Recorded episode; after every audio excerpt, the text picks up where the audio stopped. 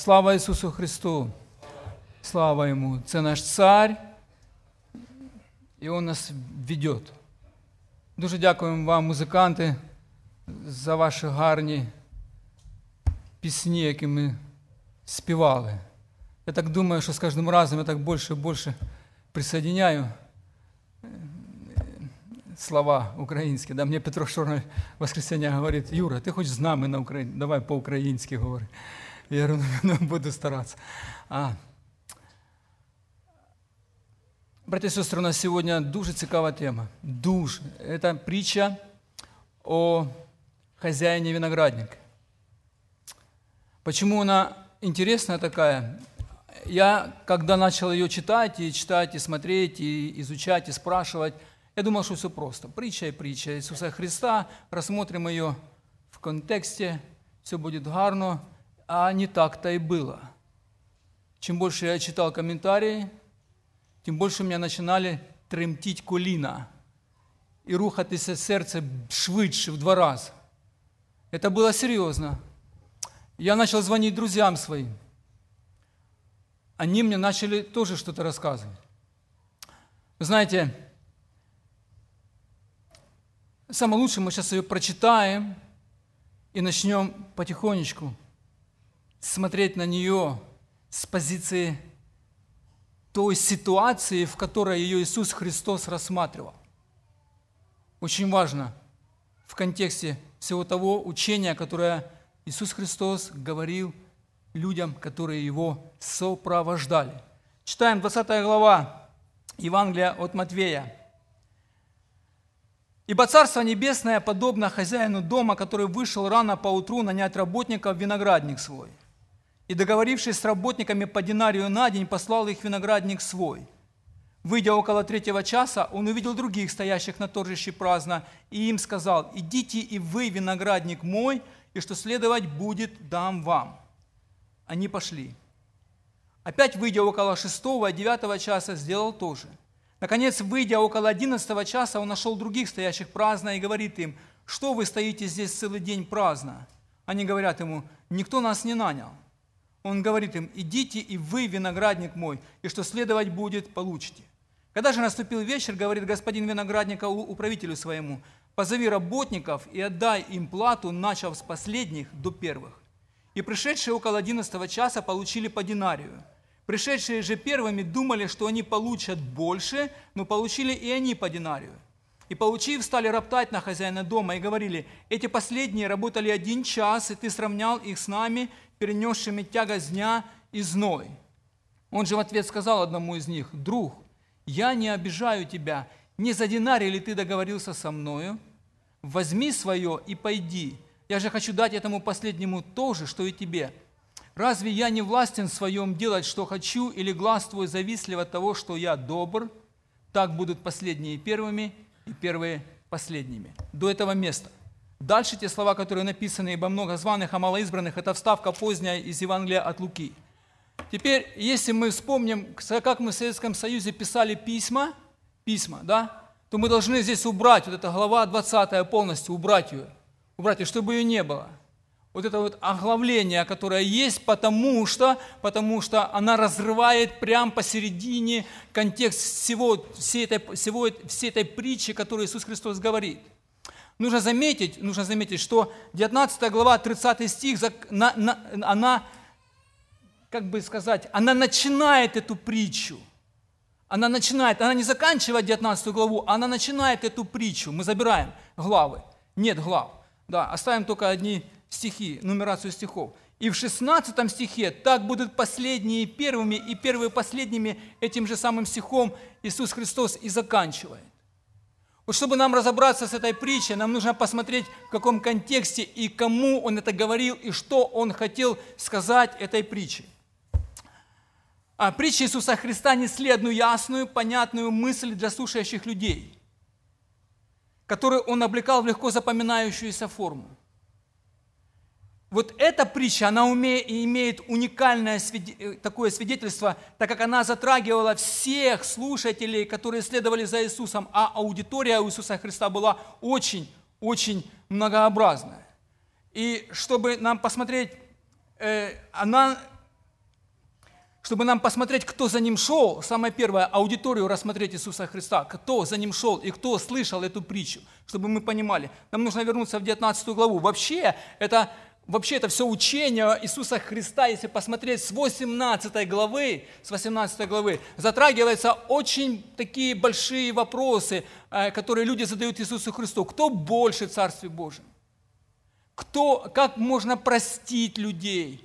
Потом спрашивают, как, э, а, а позволительно ли разводиться, но это было искушение да, Иисуса Христа. Как бы затрагивается, постоянно затрагивается, что нам будет, что мы последовали за тобой, а какая цена нашего следования, а кто больше будет в Царстве Небесном. Постоянно вот эти вот вопросы как бы они возникают, возникают, возникают. Иисус Христос, Он начинает выправлять их понимание людей о Царстве Божьем. Потому что у людей понимание понимание и принятие Царства Божьего свое, своей человеческой точки зрения. Христос разворачивает этот корабль, Он наполняет истинным смыслом то значение Царства Небесного, которое несет нам библейский сюжет. Это очень важно понимать. И вот за ним шли, если можно сказать, так люди, 19 стих, 3 стих, посмотрите. «А, «И приступили к нему фарисеи, и, искушая его, говорили ему, за ним следовали простой народ, которых он исцелял, если вы помните, да, 19, 19 а, глава с 1 стиха, когда он вышел из Галилеи, пришел в пределы иудейские, за ним последовало много людей, и он исцелил их. Теперь за ним следуют фарисеи, за ним идут ученики, это вся аудитория. Теперь, теперь, да, вот эта вся аудитория, которая, которым Иисус Христос объясняет, что такое Царство Божие, чему оно подобное – очень важно заметить, что Матвей писал это послание в антиохийскую церковь, в евреи. Он была первоначально написано на еврейском языке, говорят, и оно было э, написано евреям. Это было уже 30 лет после смерти Иисуса Христа. И теперь мы, теперь, как мы, получатели этого письма, мы сегодня, мы его тоже читаем, и мы должны понять, как эта притча должна проработать у нас. Фарисеи – люди, ученики, там еще был юноша богатый, помните, мы сегодня его вспомним, обязательно вспомним, затронем. А получатели, которые, для которых писал евангелист Матвей, и мы, как церковь сегодня, которая получила это священное писание. Очень много аудитории, правда, согласитесь, очень много аудитории. Цель притчи Иисуса Христа, кто именно, разумеется, под первым и последним, это как бы оно обрамляет эту притчу, да? Она начинается с этого стиха и заканчивается этим стихом. Второе, как притча раскрывает царство и хозяина этого царства, характер хозяина этого царства. Еще одно, что делает эта притча, почему в Царстве Небесном господствует порядок, совершенно не похожий на тот, который существует в земных отношениях. И еще, что эта притча говорит нам сегодня. Давайте разберем, о чем эта притча не говорит. Я сразу скажу, чтобы мы просто к этому не, больше не возвращались. Да, эта притча не говорит, первое, о том, что, а, вот, например, вот эти вот первые семь стихов, которые говорят, «Ибо Царство Небесное подобно хозяину дома, который вышел рано поутру нать работника, виноградник свой, и начинает договариваться с работниками, и потом он приходит раз, второй, третий, четвертый, пятый, и да, то один человек написал в комментариях, что это а, призыв каждого, каждых людей в свое определенное время. Например, первый был призван Адам, второй был Енох, третий Авраам, потом еще были призваны. И вот эта последняя группа людей, которая будет призвана прямо перед тысячелетним царством. Я читал такой комментарий, об этом притча вообще не говорит. Об этом вообще не говорит. Второе, что, о чем не говорит эта притча, что это возраст человека. Один приходит в юном возрасте, другой, как у пресвитериан, в младенческом возрасте, третий приходит тогда, когда э, чуть подрос.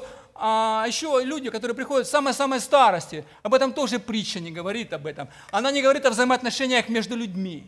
Она не говорит, хотя она касается косвенно здесь, очень косвенно касается. Она не говорит о многих вещах, но она говорит в первую очередь о милости Божьей и о характере хозяина. Давайте прочитаем первый стих. «Ибо Царство Небесное подобно хозяину дома, который вышел рано поутру на работника виноградник свой». Еще одно такое замечание. Это, э, посмотрите, некоторые думают так, ага, вот, вот он хозяин, и значит, это вот царство, ибо царство, подо, ибо царство небесное подобно хозяину. Вот, вот он хозяин, И вот все, короче, значит, этому подобно Царство Небесное. Нет. Царство Небесное в этой данной притче объясняет какое-то действие, которое происходило вот в этой притче с хозяином и с работниками. Вот это действие, это и мы должны привнести его в Небесное Царство и объяснить, как оно объясняет это Царство Небесное. Вы помните еще такой очень короткий контекст, да, короткий контекст, когда Петр подошел к нему после того, как юноша богатый ушел с печалью, подошел Петр и говорит, слушай, а что же нам будет, что мы идем за тобой, да? И Иисус Христос ему говорит, Он ему говорит, и всякий, кто оставит домы или братьев, или сестер, или отца, или мать, или жену, или детей, или земли ради имени моему, получит во сто крат и наследует жизнь вечную. Вот. Теперь мы рассмотрим эту притчу, как она есть, как ее Христос рассказывал. Да, Палестина, не Палестина, нет, не Палестина. И Израиль, в Израиле. Знаете, я жил в Португалии, и я как-то каждое утро смотрел на склон горы, на склоне горы стоял дом на горе, а под горой стоял такой вот виноградник, такой большой виноградник стоял. И время от времени туда приходили люди и работали в нем, когда нужно было его обрезать, когда нужно было его там взрыхлить, его, когда нужно было его подрезать, убрать, там что-то собрать. Ну, делали все эти дела. И это было время от времени, это не было всегда. Всегда. И Христос рассказывает притчу довольно-таки понятную для тех людей в культурном контексте, в котором они жили. жили довольно-таки понятную. И Он им рассказывает, что, смотрите, ну, давайте так посмотрим. Был хозяин, у него был свой виноградник, и вот ему нужно было, э, чтобы этот виноградник был обработан. Да, есть торжище, на котором люди приходили, как у нас ходят возле Хумдипа, когда заезжаешь утром, стоят очень много людей, которые ждут работу, чтобы их наняли на работу на один день. Называется поденщики. Да? И вот их, их он нанимает. Динарий, заработная плата, это минимум прожиточный. Прожиточный минимум. Рабочий день часовой состоял 12 часов, с 6 утра до 6 вечера. О времени, надо сказать о времени чуть-чуть. Обязательно, да. А, начинался день с 6 утра. Потом 3 часа – это 9 утра. Ну, прибавляйте, 0 плюс 3. Да, 6 плюс 3, 9, потом, потом 6 плюс, сколько он там был? 6 плюс, сейчас, подождите. Да, около около шестого, да? Это уже э, около третьего, девятого, двенадцать, шесть плюс девять, сколько будет? Три, три и шесть плюс, плюс одиннадцать будет пятнадцать. Это будет семь, пять часов вечера. Понятно, да? Понятно. Да, в шесть часов вечера заканчивался день, потом шли стражи, часов не было. День делился условно условно, 6 часов утра до 6 работа, после 6 вечера идите кто куда хотите, но помните, что начинается уже ночная стража. Помните, у пророков, да, встану я на ночную стражу. Их было три или четыре. Да, раз, все, разобрались, разобрались. Да. Читаем. «И договорившись с работниками по динарию на день, послал их виноградник свой». Смотрите, первые работники, которых нанял виноградник, был договор он им дает по динарию. Все остальные, все остальные, до 8 стиха, 7 стих включительно, он набирает людей и говорит, идите и получите, что вам причитается. Ну, смотрите, давайте возьмем теперь простую, простую, да, такую простую картину. Я человек, у которого семья, двое детей, старшая замужем, слава Богу. Да, двое детей маленьких. Да. Мне нужно работать, мне нужно прокормить семью. Я выхожу, в 6 часов утра меня не нанимают. Я остаюсь стоять, приходит еще три часа, приходит хозяин, забирает. Я остаюсь, не нанимает. Что делать? Ну, домой все равно идти бесполезно. Жинка все равно выгонит, скажет, иди отсюда. Где деньги? Где хлеб, где все, где еда, что? И я остаюсь там стоять. Я остаюсь до пяти, до пяти вечера стоять, потому что уже и боюсь домой идти. Что, денег нет, дети сейчас просят, пап, что ты купил? Понимаете, насколько это было важно? Вот это вот оплата дневная. И тут приходит хозяин и говорит, что ты здесь стоишь? Иди работай в мой виноградник. Я что знаю, что мне час остался. Я иду туда, я иду туда, иду туда, и я там работаю час, час работаю, час. Как я буду работать, скажите мне? Я буду работать так, что за мной будут ветки лететь. А те, которые работали с самого утра, они будут смотреть, думают, вот же ж. Да, ну посмотрим, сколько тебе заплатят. И, я на, и, на, и на что я рассчитываю, когда я работаю? Я рассчитываю, на, на что я работаю? На шестую часть от динария. Ну правда? Потому что 5 часов вечера. 5 часов вечера. И, если один раз это может пройти, то постоянно такое не проходит. Это равносильно, что жить, умереть в проголодь и не прокормить семью. И не прокормить семью. Идем дальше. Самое интересное начинается со второй части. Вторая часть. Когда же наступил вечер, говорит господин виноградника управителю своему, появляется управитель. Его не было до этого момента, появляется управитель. Это очень важно. Господин виноградника управитель своему, позови работников и отдай им плату, начав с последних до первых. Тут уже ломается логика, начав с последних до первых. До первых. Почему так, мы не знаем. Но так и есть, так вот написано. Так написано. И пришедшие около 11 часа получили по динарию. Вы можете себе представить, я пришел, я час отработал, я надеялся на шестую часть, и я получаю динарий. Я получаю динарий. Я знаю, что мы сегодня проживем с семьей. Мы знаем, что мы сегодня будем питаться. Мы можем, я могу себе позволить купить пропитание на день, и, и слава Богу. И слава Богу. Я осознаю щедрость хозяина. Развиваются события дальше. Смотрите, между первыми и последними. Те, которые были в середине, они как бы выпадают из этой притчи. Они, они, они есть, но они как бы выпадают из этой притчи. Да, пришедшие, пришедшие же первыми думали, что они получат больше. Сколько они думали получат? Если последний получил динарий, то первый сколько должен был? 12. 12 динариев. Давай посчитаем так. Если мы в день зарабатываем, например, ну, 100 баксов, пусть будет, да, а ну 12 часов мы отработали, 1200 баксов. Вы можете себе представить, они получили по 100 долларов, я уже стою, я уже стою, я стою, я не только их уже получаю, эти 1200, я их уже и потратил, их уже нет. Пока, пока за меня очередь дошла, дошла очередь, вы, вы можете себе представить, я их уже растратил, я уже купил жене там цветы, там туда, детям мороженое, все как надо. Да, еще и осталось. Вы можете себе представить, и тут подходит хозяин, управитель. И получив, получив, и они по динарию получив, говорят, и получив, стали роптать на хозяина дома. Роптать на хозяина дома. Я хочу заметить одну такую вставочку небольшую, да? То наказание, которое нес израильский народ в Вавилонском плене, и то наказание, когда Сирийское царство – вообще а, завоевало Северное царство и увело его, и оно вообще где-то сейчас ассимилировалось. Да. Одно из наказаний было за то, что они роптали на Бога.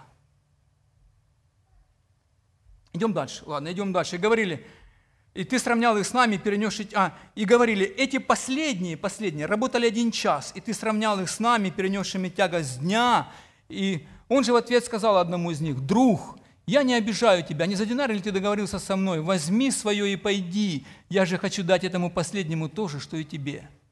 Разве я не властен в своем делать, что хочу? Или глаз твой завистлив от того, что я добр?» Там написано в греческом еще, что он злой, с глаз, злой, независтлив. Посмотри, Витя. Да. Так будут последние первыми и первые последними. Еще несколько таких маленьких вставочек, и будем рассматривать ее духовно, как она применялась вообще, как ее Христос применял. Да, ну, первое, что нужно ответить, да.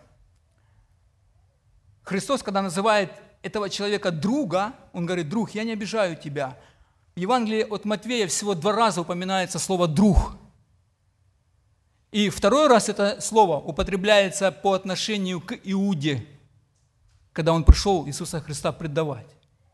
Но здесь Иисус Христос показывает не, ну, вот это вот не злонамеренность, а доброжелательность хозяина этого виноградника. Доброжелательность. Доброжелательность.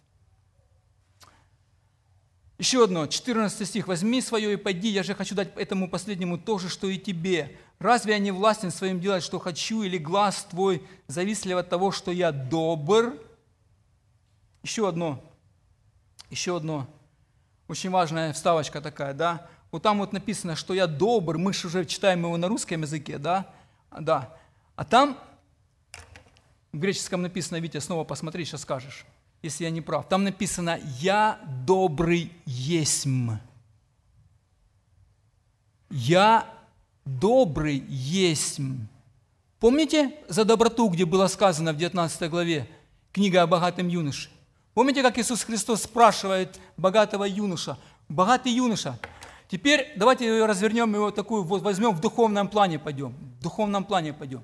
Смотрите, фарисеи и книжники сопровождают его, они его искушают – богатый юноша подходит, он а, великий человек, он добился всего. Знаете, что если Бог благословляет людей богатством в Израиле, то это уже признак благословения считалось у них. Плюс принадлежность к Аврааму, обрезание, храм, жертвы, закон, э, законоположение. Да, они считали себя полностью там, вот в царстве. В царстве.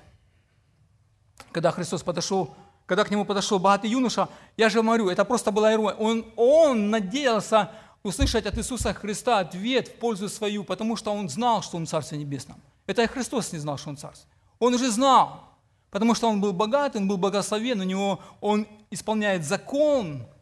И он просто хотел подтверждение сказать Христу. Он же говорит ему, что мне сделать доброго, чтобы войти в Царство Небесное? Что сделать доброго? Христос показывает ему невозможность добрыми делами заработать себе вход в царство. И помните, когда он говорит, помните, когда он говорит, а, и 26 стих, когда ученикам отвечает, Иисус, возрев, сказал им, человеком это невозможно, Богу же все возможно. Еще одна вставка. Один, по некоторым преданиям, и один комментатор, короче, такую вот с, закрутил такую серьезную такую штуку насчет этого богатого юноши, что это был Марк, потому что в Марке написано, что он возлюбил его, да, возлюбил этого юношу.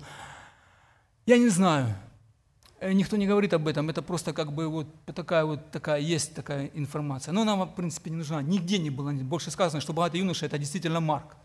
Это Марк, да. Так вот, о чем говорит эта притча? Первое, о чем говорит притча?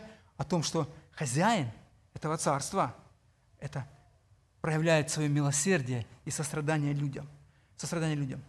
Все, кто будут в царстве, все, кто войдет в это царство Божье, они войдут туда не за свои какие-то достижения или добрые дела, а только по милости Божьей.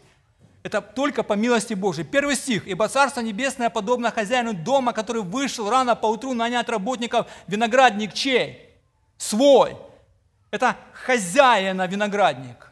Это его инициатива. Это он их зовет. Это он им предлагает. Он и говорит, идите, виноградник мой. Э, тем же самым здесь Иисус Христос, Он обличает, сразу же обличает. Это, кстати, версия одного моего друга.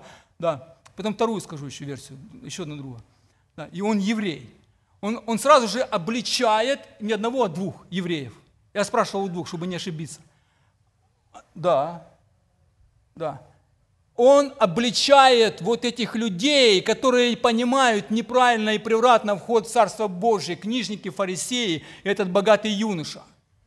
Он им говорит, вы думаете, что вы войдете в Царство Божие только по принадлежности того, что вы Авраамова семя, но написано в послании Галатам, не все эти израильтяне, которые от семени Авраамова.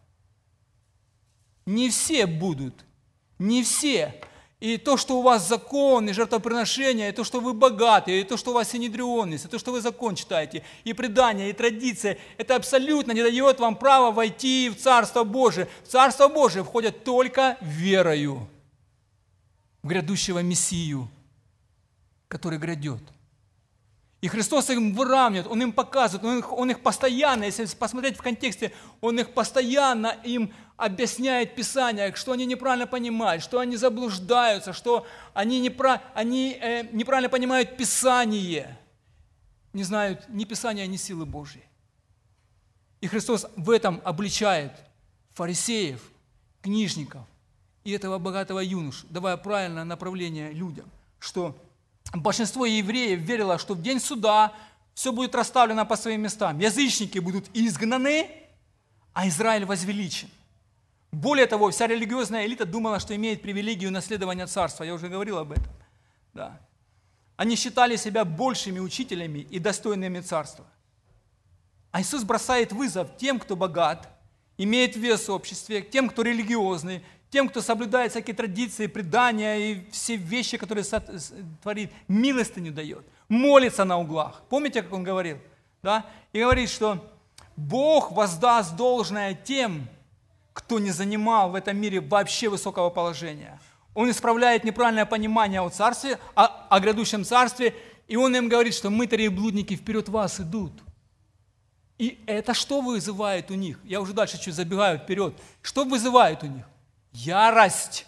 Они начинают роптать на Бога.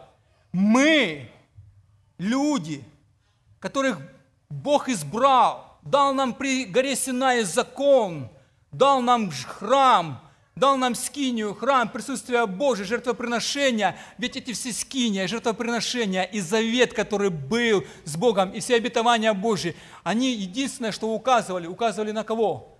На, на Иисуса. На Христа указывали. А евреи этого не увидели. Они не увидели этого. И Он их обличает в этом. И очень обличает, очень сильно. Царство открывается только Богом. Царство Небесное открывается только Богом. Второе. Эта притча говорит о щедрости хозяина. С 8 главы по 12, если посмотреть, 11-12 э, стих, он говорит, и э, он, эта притча говорит о щедрости Бога. О щедрости Бога. Давайте так. Бог, который сотворил всю Вселенную, все его, земля и все, что наполняет его. Он дает солнце и дает дождь. Два необходимо важных э, вот именно таких вот свидетельства о том, что Он благ. Бог благ. Он дает на праведных, на неправедных, на злых и добрых. И это для того, чтобы поддерживать жизнь. Бог один праведный. Все остальное в этом мире неправедное и злое. Грех нас такими сделал. Грех нас такими сделал.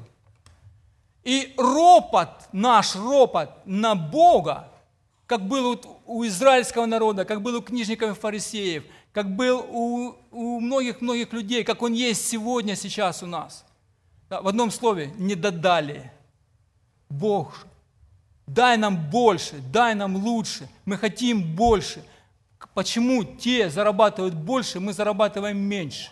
Мы забываем о щедрости Бога, потому что, потому что сейчас э, мы не можем заслужить или заработать то, что принадлежит не нам, только то, что дает нам Бог. Бог нам дает по своей благодати это.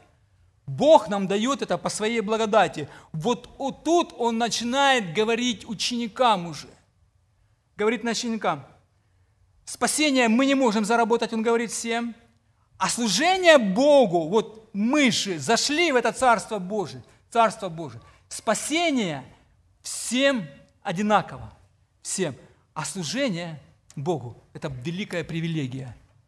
Это великая привилегия. Кстати, о чем апостол Павел писал во втором послании к Коринфянам, 6, 5 главе, 4, он говорил, и по милости Божией мы имеем такое служение. Служение – это не то, что мы как-то помогаем Богу что-то делать, чтобы Бог больше сделал. Служение – это величайшая привилегия быть полезным Богу и быть угодным Богу. И самое первое служение – это, это смирять свое сердце, свою душу, чтобы Бог работал в нас, и мы больше и больше становились на Иисуса Христа похожими. Это самое первое служение, которое Бог хочет видеть в нас. А потом Он дает нам еще и дары в церкви, которыми мы можем послужить другим людям в ответ на нужду в церкви. Служение, вот давайте так, меня Бог нанял в 5 часов вечера, ввел меня в свое царство, давайте я так скажу, ввел меня в свое царство, хозяин, ввел. И я работаю. Как я работаю? Я работаю из-за чего? Из-за из зарплаты? Я работаю из благодарности. И когда я еще получил динарий, я вообще понимаю, что я вообще этого не заслужил. Завтра я пойду работать. Как я буду работать, братья и сестры? Понимая щедрость хазяїна, щедрость Бога, благость Бога. Бог благ, Он дуже, дуже добрый до нас. Как сегодня пастор Игорь молился. Добрый Бог. Он очень добрый. И, э, и вот об этом Христос показывает в этой притче. Об этом Он обвиняет всех тех людей, которые неправильно понимают вход Царства. И он исправляет учеников и говорит им, и говорит им, что, слушайте, вы пойдете за мной, вы получите свое. Вы получите во сто крат больше написано, да. Но хочу сказать, что а, награда будет всем. Какая? Не одинаковая. А не одинаковая. По этой притче награда это будет не одинаковая. Простая математика. Берем математику? Берем. Первый работник сколько проработал? 12 часов. Последний работник сколько проработал? Час. Вот монета одинаковая, а награда не одинаковая.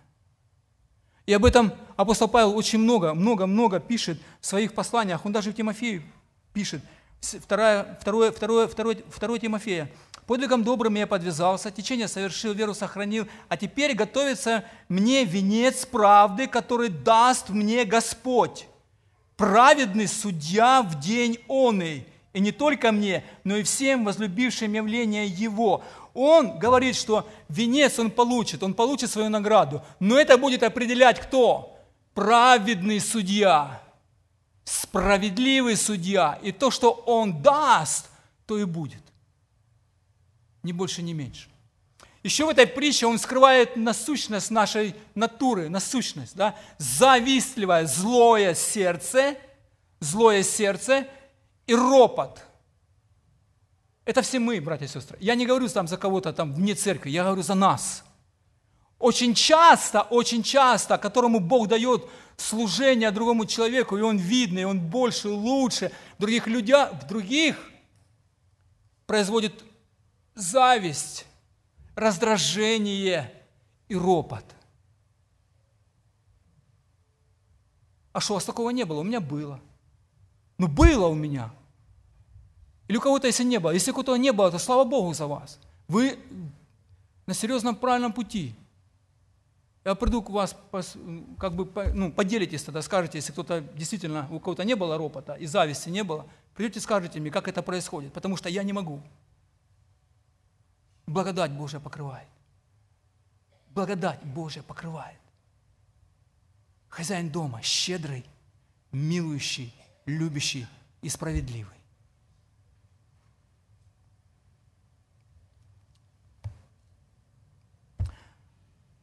Итак, эта притча, она рассказана в контексте, в контексте книжников-фарисеев – богатого юноши еще были, еще, еще ученики, которые не допускали к Иисусу Христу приводить маленьких детей, помните? Он их благословил и сказал, пустите их ко мне, ибо таковых есть Царство Небесное. Постоянно идет выравнивание, наполнение правильным смыслом. Что же такое Царство Небесное? И потом, после богатого юноши, когда богатый юноша опечалился и ушел, апостол Петр говорит, а мы? И по сути, по сути, после того, как он в 16 главе обличал Петра, отойди от меня, сатана, я думаю, что здесь Петра тоже нужно было прижать ему хвост прижучить, да? А он говорит, о, Петр, ты правильный вопрос сейчас задал. Ты правильный сейчас вопрос задал. Вы не лишитесь своей награды. Вы будете великими в Царстве Божьем. И это моя милость, это не ваша заслуга. Это моя милость хозяина виноградника. Подытоживай, подытоживай. Милостивый Бог. Спасение всем одинаково, по милости Божией. Щедрый Бог. Он не только нас спасает, Он еще дает нам такую привилегию служить Богу, служить. Служить. И первое служение наше, я уже сказал, изменять самих себя, свое сердце. Это угодно Богу, как сегодня. И молиться тоже, как сегодня Славик читал. Спасибо, Славик, за проповедь. Душа шикарная. Да. И справедливость Бога. И справедливость Бога. Милость щедрость и справедливость Бога, в котором Он говорит, что Царство Божие заслужить нельзя, нас сводит Бог. Служение в Царстве должно проистекать из благодарности Богу, а не из воздаяния. Награда от Бога – это дар, и она будет каждому разная, а не воздаяние. И последнее, чему учит нас эта притча – не ропщите на Бога и не завидуйте другим, которым вы кажет, кажется, кажется, что они больше вас служат. Что они больше вас служат. Все верующие, братья и сестры, в Иисуса Христа, все верующие в Иисуса Христа получат венец жизни. Якова 1.12, Откровение 2.10. Венец праведности, Тимофея 2.48. И венец славы, 1 Петра 5.4. Все это в Иисусе Христе, в Его благодати. Христос идет, облеченный в свое Евангелие, куда? Он направляется в Иерусалим, чтобы там умереть, за наши грехи написано, и воскреснуть для нашего оправдания, и дать нам эту надежду, когда Он сказал, что Он вернется. И пусть нашей мотивацией служению Богу будет осознание, кто какой, какой великий Бог – его характеристика – милость, щедрость, справедливость и осознание того, что мы лишь люди по Его Божьей благодати, избранные в Его Царство Небесное, и будем служить Ему с благодарностью, а не воздаянием, что нам чем-то воздаст. Ему слава. Аминь. Аминь. Давайте помолимся.